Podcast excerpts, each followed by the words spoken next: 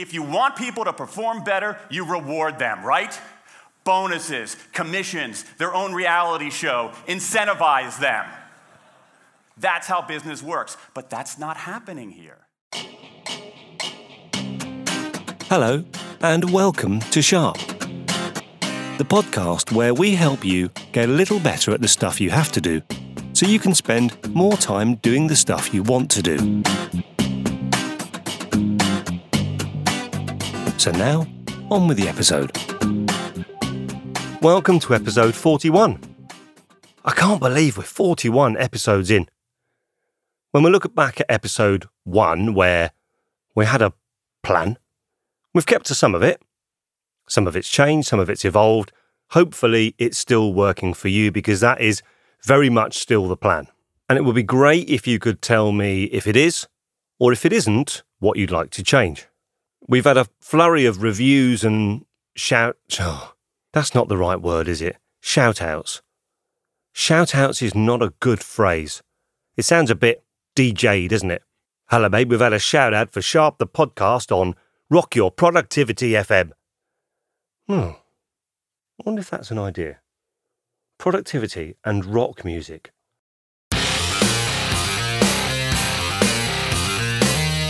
Hey, what's up, guys? Welcome to Productivity Rocks.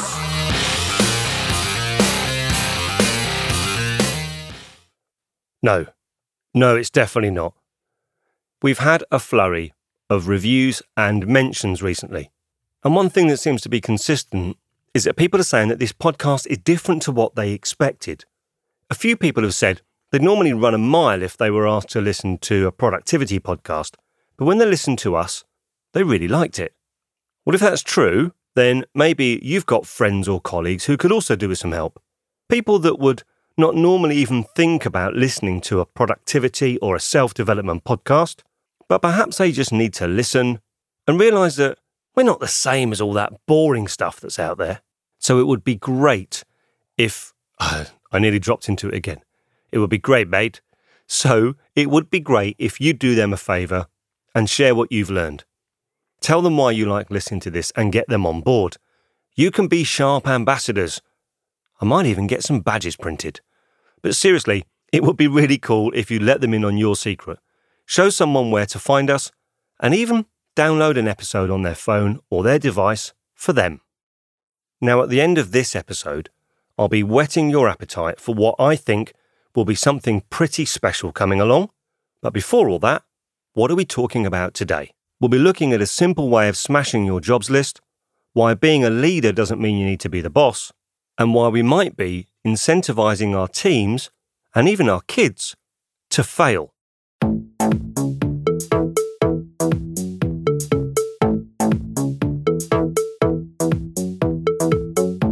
Okay, well, the first bit of goodness comes from the groovy people at lifehacker.com. Now, there are a lot of life hacks out there, aren't there? And I generally take most of them with a pinch of salt. Some of them are just rubbish. There's one that I found that made me laugh where they show you life hacks like save money by using ketchup as a bookmark, or cut tennis balls in half to make them easier to store. And my favourite one if you've put too much water in your rice, try tossing a few mobile phones in there to soak it up. Now, some hacks are less obviously done for comedy and more for clickbait. And in our area of getting better at stuff, there is an awful lot of nonsense out there. But I came across this one from Lifehacker and it caught my attention because it seemed simple. And in fact, when I investigated it properly, I can see that it could really help you to get stuff done.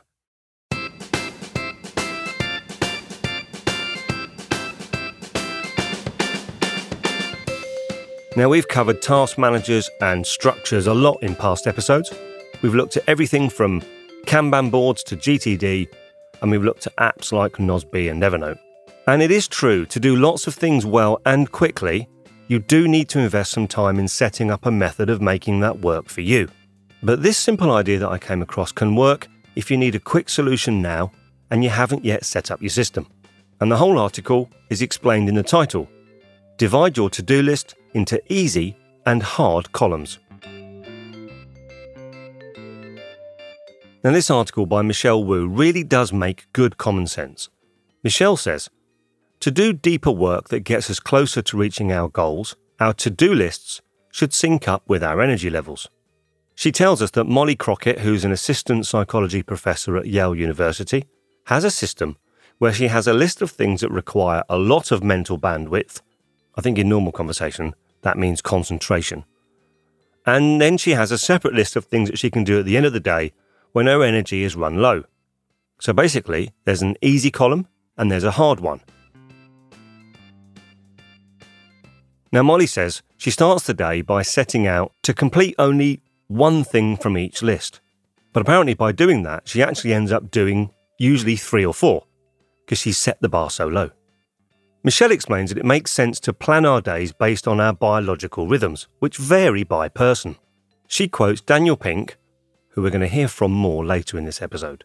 And what Daniel Pink says is that there's a period of day when we're at our peak, and that's best for doing the analytical stuff, things like writing a report or checking a financial statement.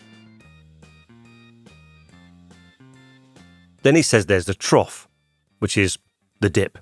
And basically, that's not good for anything. And then there's recovery. So that's less optimal than the peak, but it's the time when we do better at things that need insight or creative tasks. Daniel Pink says that he prefers to do his most intense work, the hard stuff, which for him is writing, at about 10 o'clock in the morning, after he's had a chance to wake up a bit, or late at night. And then the easy stuff for him can be done about 4 o'clock in that slump. Now, what I like about this simple idea is that it brings together quite a few ingredients that we've looked at before. Do you remember the idea of baby steps? Setting yourself the goal of doing one thing because you'll probably do more, and batching, doing similar tasks together. In this case, tasks that need similar energy levels. And if you combine it with eating the frog, you know, wiping out one of the hard things first thing in the day, that feels to me like this could be a killer method that will not only let you eat your frog, but I reckon this idea will have you crunching through those jobs in no time. Why not give it a try? Split your to do list into two columns, an easy column and a hard column, and then work across those two lists as your energy goes up and down during the day. Thanks, Michelle. We'll put a link to this smashing idea in the show notes.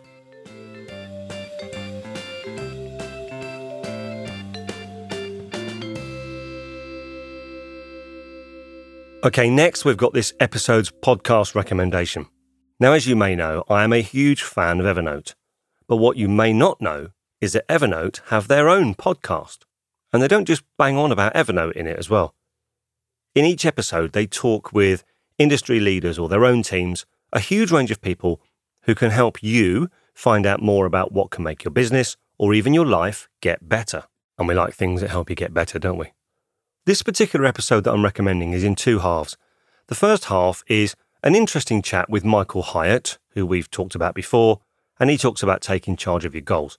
But it's the second half that I found particularly interesting. They talk with someone called Marvell Allen.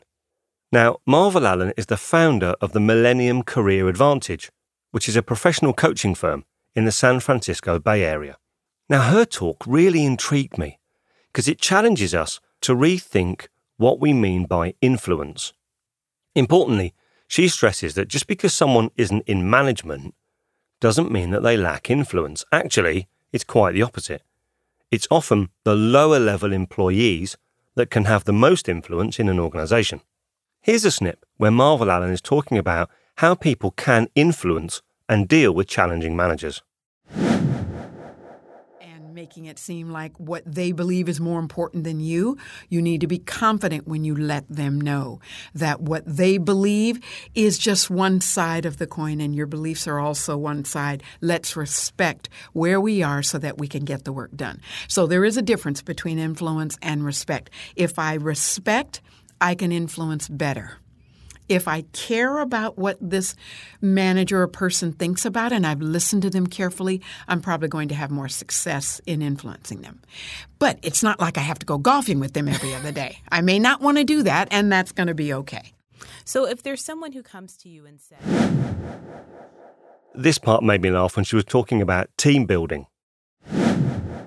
So uh, you just touched upon a couple of things. One, you talked about influencing people who are in your orbit. Mm-hmm So we realize that we don't all work in isolation, right? That's true.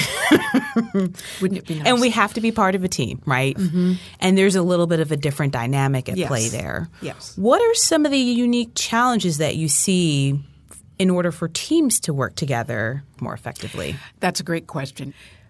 Many organizations for many, many years would do this whole thing called team building. Let's do a team building. And that will create the opportunity for us to all have the kumbaya moment and huggy, touchy, kissy body, and we're all great with one another.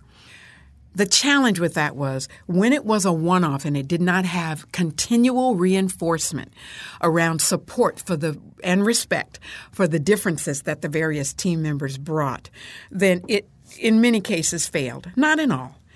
What I love about group coaching is we take some of those key components of coaching and work with people for where they are right there. I may be brought in or work with a, a, a team that needs to learn how to listen better to their colleagues. So, for example, with one of the leadership programs that I like the way that she sets out clearly how both parties have something to bring.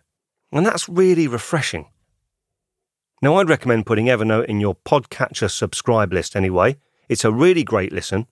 The conversation is always calm, useful, and at times really entertaining, so give it a try. The link, of course, well, you know where that's going to be, don't you?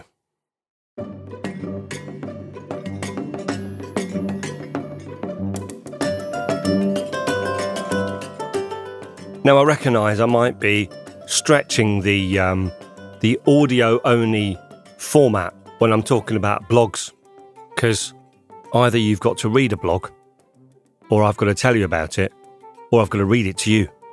And I always think if I find a blog and I like it and I share it with you, I can't share it with you in the voice I'm hearing it in my head.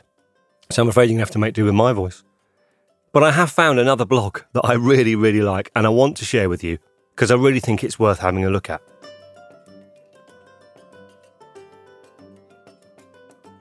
I found it at success.com and it's an article from 2016 which quotes Jim Rohn. Now, the first time I read this, um, it was a bit dense. I don't mean dense as in stupid. I mean dense as in it took a couple of reads. But it really is worth it because what it shows is Jim Rohn's philosophy on success. And he says that many people are doing things the wrong way round. Their philosophy is this if I had more money, I'd be a better person. But that's not the way life is designed to work. Having more doesn't make us more, it merely magnifies what we already are. Now, I really like this. As you may know, I am not a millionaire. Sorry, this is me talking now, this is not Jim Rohn talking. And I don't run this podcast to help you make money. There's loads of them out there which claim they can, and if that's important to you, then you should give them a try. But here at Sharp Podcast, we think life is bigger than money. It's bigger than financial success or business success, and it's certainly bigger than a shonky get rich quick scheme. Our philosophy, my philosophy, is that if we can get better at the stuff that we have to do, we can focus on the more important things, the things we want to do. Now, sometimes the things we want to do change.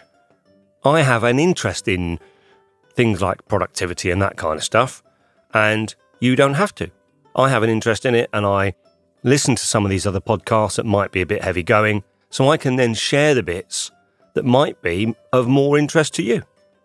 But of course, if we're spending all our time consumed by the stuff that we have to do, then when will we have time to live life? This paragraph from this blog at success.com sums it up perfectly. It is the acquisition of more value that we must pursue, not more valuables. Our objective must be to work harder on ourselves than we work on anything else. By giving careful attention to our philosophy, our attitude, and our activity, we are making a positive contribution to what we are becoming, and in the process of becoming more than we now are, we'll attract more than we now have. Brilliant.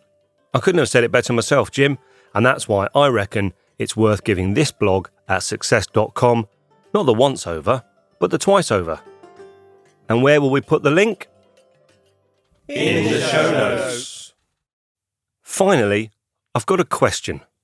Do you incentivize your children for homework or good school results? Do you promise rewards to team members for great results on big, complicated projects? If you do, you might not be helping them.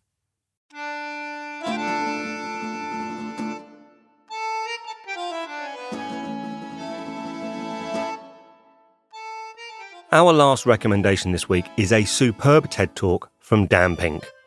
Now, we've featured Dan in previous episodes, and his book, Drive, is a remarkable read on what motivates people.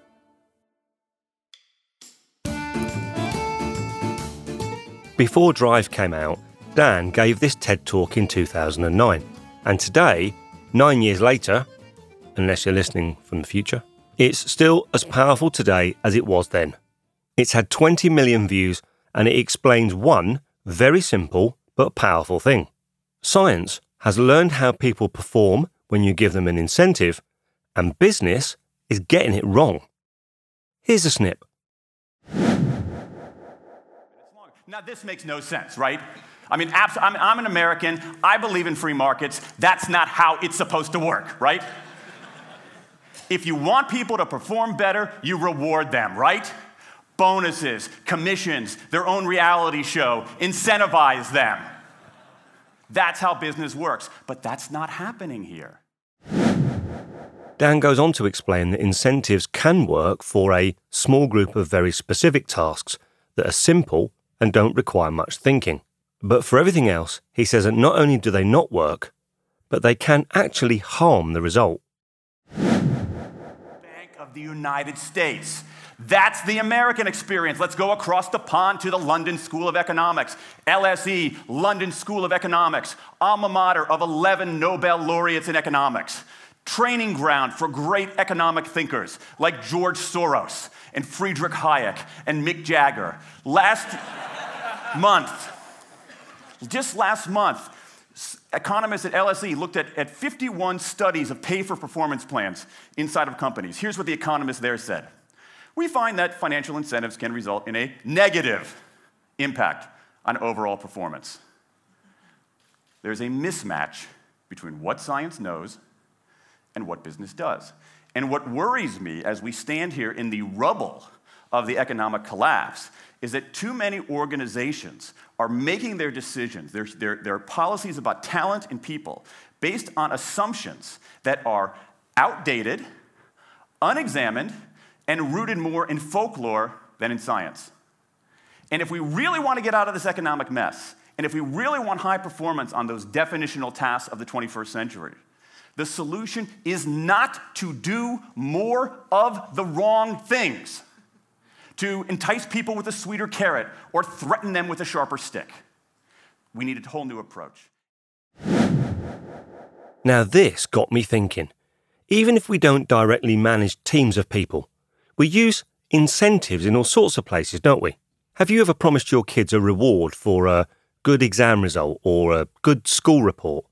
Have you ever made an agreement with yourself that if you get that blog written or that big piece of work done, you'll give yourself a big incentive at the end, like a night out or that shiny thing that you've had your eyes on for weeks? Well, there's always a place for a big night out, of course, but only if we're doing it to celebrate. If we think we can influence the result, then Dan suggests that we think again. And if you do work somewhere that offers incentives to people for creative work or activities that take a bit of thinking, he suggests that we should stop using lazy thinking and, well, I'll leave the last words to Dan. Science confirms what we know in our hearts. So, if we repair this mismatch between what science knows and what business does, if we bring our motivation, notions of motivation, into the 21st century, if we get past this lazy, dangerous ideology of carrots and sticks, we can strengthen our businesses, we can solve a lot of those candle problems, and maybe, maybe, maybe we can change the world. I rest my case.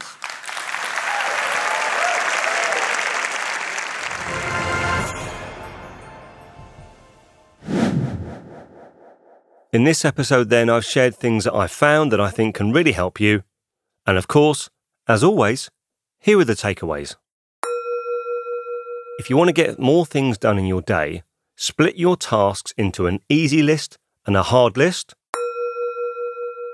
Put them side by side and work across the lists according to your energy levels.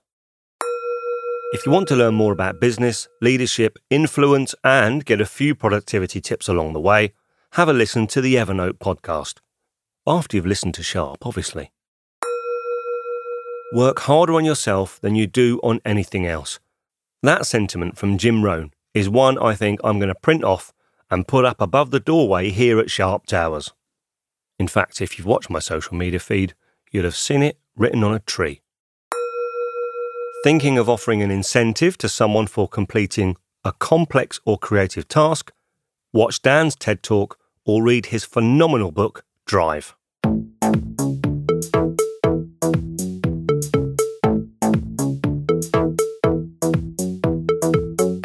Well, that's it for episode 41. Before the outro, oh, I said 41 again, didn't I? In that DJ way. 41. I'm going to start again. Not the whole thing. That's it for episode 41. Before the outro, I just want to whet your appetite for episode 42. Now, fans of Douglas Adams will know that 42 is the answer to the big question about life, the universe, and everything. Now, I can't guarantee that I've got the answer to the big question, but I can guarantee that I've got a very special episode coming which will help you if you want to work actually doing something about the life bit of that statement. There's a perspective that certain types of people work in the creative industry and certain types of people don't. But recently I've been listening to a few different views on this. Things like the argument to say that even if you make spreadsheets for a living, it could be considered creative. But even if you do have what you might call a day job, many of us have an idea that we'd like to do something in our life that makes a mark, gets recognised, or just breaks up the routine. I'm talking here about writing that novel, or taking up that creative hobby, or even making a podcast. If you have a hankering to get a creative project off the ground and you find that you just don't have the time, episode 42 is definitely one to watch out for. I shall say no more other than quoting Mr. Adams himself. So long, and thanks for all the fish. All the links, resource, and articles I've used in this episode will be in the show notes right there on your device. Hopefully, you'll find them helpful and useful, and hopefully, you'll find this whole podcast helpful and useful. I hope you do, and I do spend a lot of time and effort making sure it's relevant, helpful, and entertaining enough for you to listen to. If you agree and you'd like to show your support, there are several ways you can do it. You could go to iTunes and give us a five star rating or a great review, which would be fab. Alternatively, you can share the podcast on Twitter, Facebook, or Instagram. We are at Sharp Podcast, one word, two P's, or you could even show someone how to subscribe on their phone or their device. And finally, on the website, sharppodcast.com, you can leave feedback, subscribe, or go and listen to the archive episodes. I'm off. I hope you're able to find one thing before our next episode that you can do, which will help you get better. And remember, don't waste time comparing yourself to anyone else. The only person you should try to be any better than is the person that you were yesterday. Bye bye.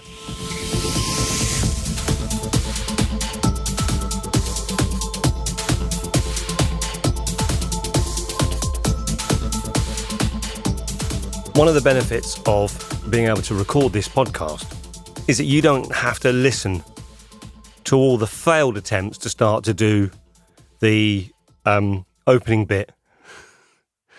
I record things. I'm not happy with it. I record it again.